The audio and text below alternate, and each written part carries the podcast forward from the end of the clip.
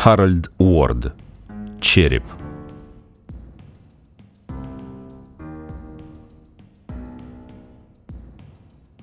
Глава первая. Кимбл тревожно поднял руку. «Слушайте», — прошептал он. Затем отодвинул бутылку и потянулся за револьвером, висевшим над столом. Застегнув ремень, подбежал к двери и распахнул ее. Дом, стоявший на 13-футовых сваях, зашатался под напором шагов. С ловкостью дикого зверя он прыгнул и приземлился на последнего из чернокожих, собиравшегося смыться. Вес белого человека прибил жертву к земле. Схватив чернокожего за волосы, он поднял того на ноги, прикрываясь его ногим телом от толпы, окружающей в темноте за границами круга света, сиявшего из открытой двери. «Как зовут?» — спросил он на островном диалекте. «Ты зачем приперся в дом большого человека? Сейчас весь дух выбью из тебя». Все еще держа курчавую гриву левой рукой, правой он двинул туземцу в зубы. Чернокожий, сплюнув кровь и выбитые зубы, изогнулся в агонии и посмотрел искоса на своих соплеменников. Видя, что на помощь никто не спешил, он дернул головой в попытке вырваться. Белый человек усмирил его еще одним ударом. «Имя говори!» — затребовал он снова. «Это я, добрый господин», — с трудом ответил темнокожий. «Я с миссионером». «Ну так давай, молитву хоть одну прочти. Живо!» Кимбл обрушивал удар за ударом на его лицо. Дикарь визжал в агонии. В тени, словно стадо скота, толкались его соплеменники, будто готовясь затоптать обидчика. Однако белый человек не придавал этому значения. Наконец процедура наказания завершилась, он выдрал лук и стрелы из рук своей беззащитной жертвы и, резко развернув его, двинул ногой, отчего туземец упал на колени рядом с остальными. Затем Повернувшись спиной к запуганным чернокожим, он вошел в дом. Бросив лук и стрелы на стол, налил себе крепкого джина и проглотил стакан залпом. Затем, усевшись за стол, начал с осторожностью рассматривать оружие. «Отравлено», — сказал он человеку, лежавшему на кровати. «Я навешал тулаги, чтобы выбить дурь и дать пример остальным. Они что-то начинают хаметь, а разбираться приходится нам в одиночку. Дай бог, ты скоро сможешь вернуться в строй. «Разве что только на каталке, а?» — лениво спросил больной. Кимбл кивнул. «Наглеют они», — сказал он обрывисто. «Пятьсот нигеров одному не усмирить. Это стало чертовски сложно делать с тех пор, как ты слег». Еще и собака загнулась. Когда на следующей неделе в Скерри-Сарей приедет Дональдсон, придется послать за новым охотником на нигеров. У Чипина есть парочка людей, которых он натаскивал в Беранде. Больной с ворчанием отвернулся. «Слава богу, что я захворал», — сказал он с грустью. «Бог видит, тяжело это, но я смог разглядеть, какой ты на самом деле ублюдок, Кимбал». Кимбал бросил гневный взгляд. Он открыл рот, чтобы ответить, но, передумав, налил очередной стакан и продолжил осматривать изъятое у туземца оружие. Он покачивался на стуле, и, несмотря на обилие выпитого, его голос сохранял ясность. После минутного молчания повернулся к лежащему. «Может, выбросишь это из головы, Хансен?» — сказал он. «Мне уже осточертело». Хансен приподнялся на локте и потряс кулаком.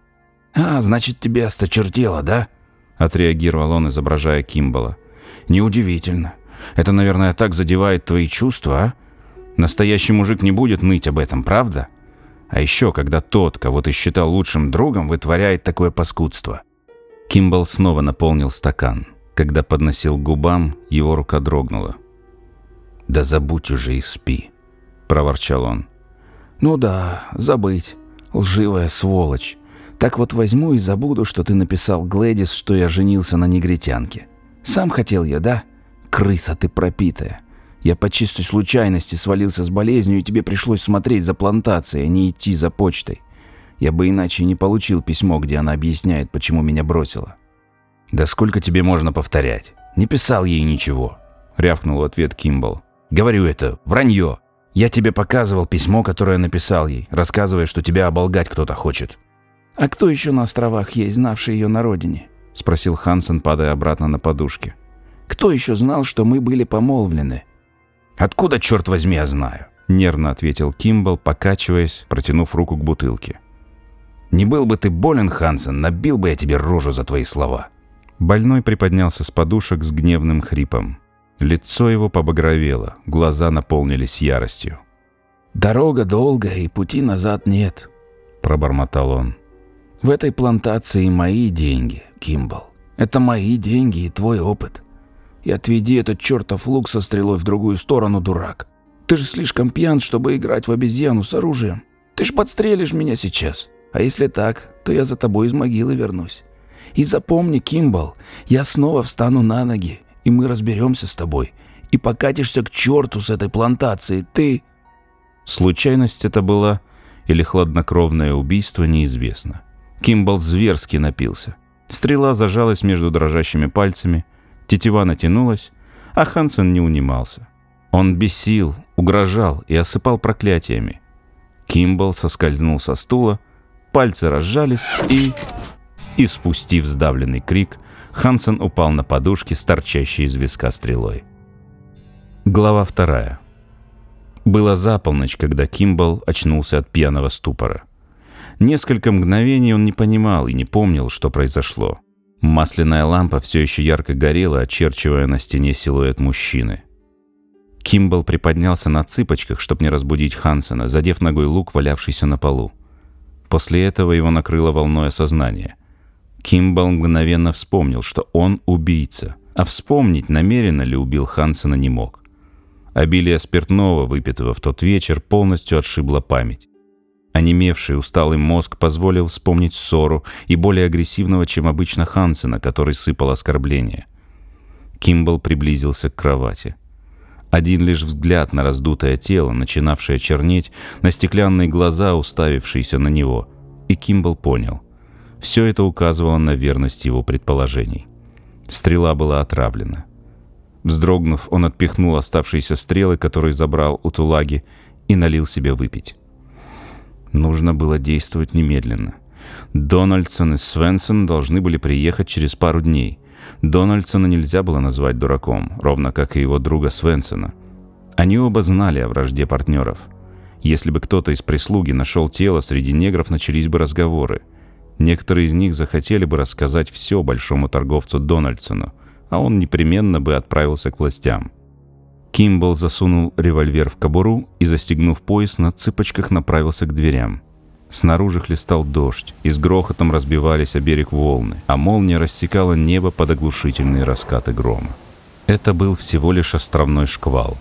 Он знал, что хоть это и ненадолго, но пока бушует стихия, чернокожие будут сидеть в хижинах, что избавит его от любопытных глаз, если поторопиться. Неведомый страх заставил наглухо закрыть ставни, не оставив ни единой щели. Нервно глотнув из бутылки, он приглушил свет лампы, оставив комнату в полумраке.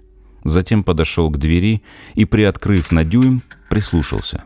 Убедившись, что снаружи никого нет, он вернулся к кровати и с большим трудом взвалил себе на плечо тело Хансена — Проходя мимо стола, потушил лампу. Осторожно ступая в темноте, стараясь не стукнуться о мебель, он добрался до двери. Преодолевая силу ветра, Кимбл спустился и повернул за угол дома в сторону поселения чернокожих. У кокосовой рощи остановился и снова прислушался. Со стороны негритянских бараков не было слышно ни звука. С неимоверными усилиями он четверть мили прорывался сквозь рощу.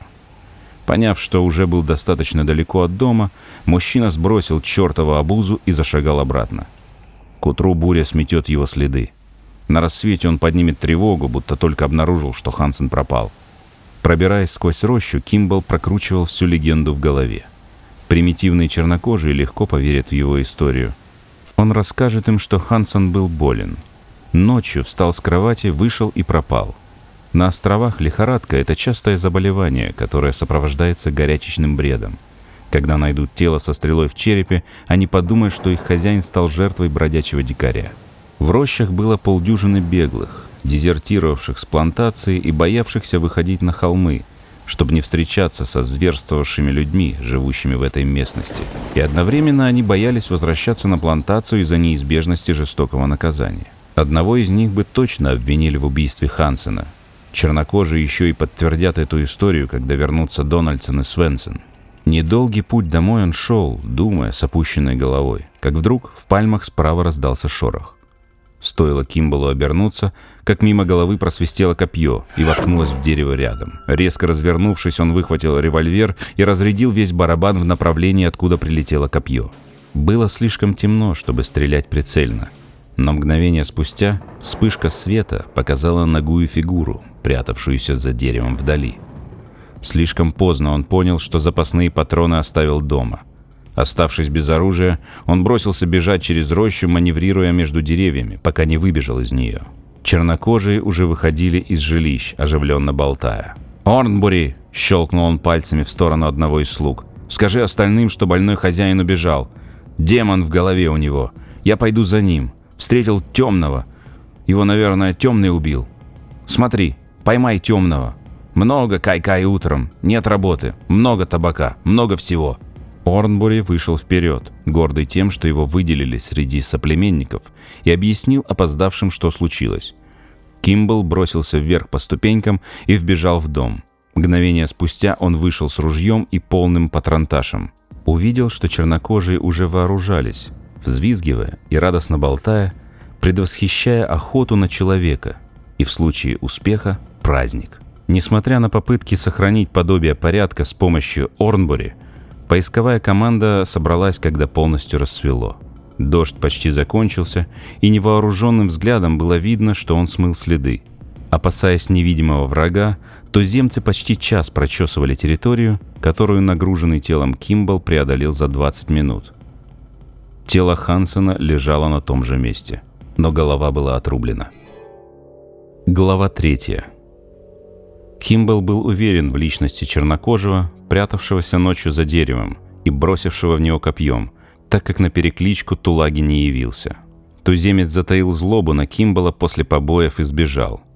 Полный гнева он прятался во тьме, а судьба подкинула ему шанс повстречать своего обидчика в уязвимом состоянии. Судьба вмешалась, и когда он промахнулся, кидая в него копье. Тулаги был из племени, традицией которого было забирать головы в качестве сувениров – Дональдсон и Свенсон должны были приехать через три дня и помочь ему поддерживать порядок на плантации без страхов и бунтов.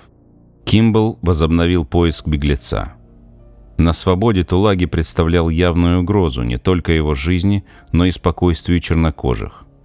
Беглец имел значительное влияние на других, а среди рабов и так уже зрело недовольство. Любое новое происшествие лишь усугубило бы обстановку.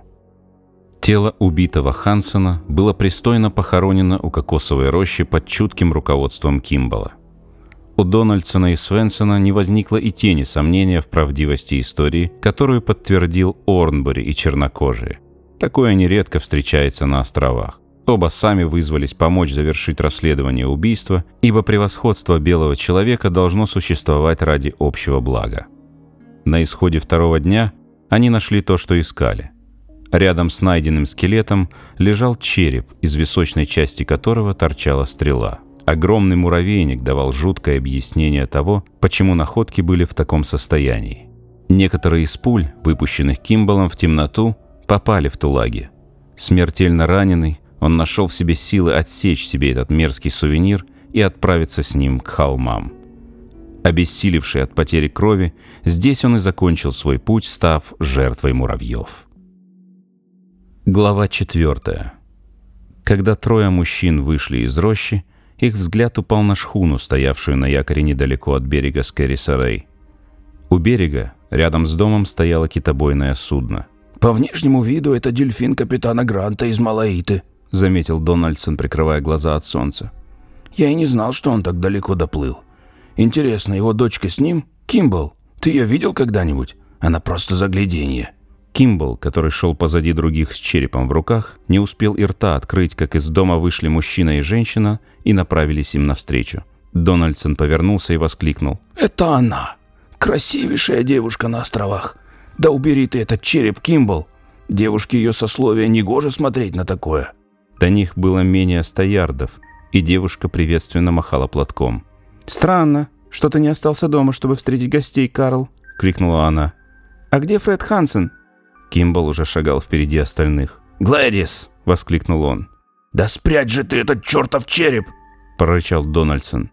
Подходя к гостям, Кимбал успел сунуть его под плащ, чуть не уронив, так как руки его взмокли. Пытаясь удержать череп, он сунул один из пальцев в пустую глазницу. Наконечник стрелы, пробивший кость, оцарапал кожу. Он не обратил на это внимания, обрадовавшийся встрече с той, в которую был влюблен. «Папа поехал в торговую поездку и взял меня за компанию», — сказала она, протянув Кимбалу руку. «Скажи, что ты не ожидал меня увидеть». Не успела она подойти вплотную, как его ноги подкосились, и он рухнул. Слишком поздно. Он с трудом смог подняться на колени. «Хансен!» — заорал он. «Я убил его! Он поклялся со мной расквитаться, и вот, эта чертова стрела отравлена!» Он обхватил голову руками и посмотрел на холмик под ногами. Со злобной ухмылкой на него смотрел череп.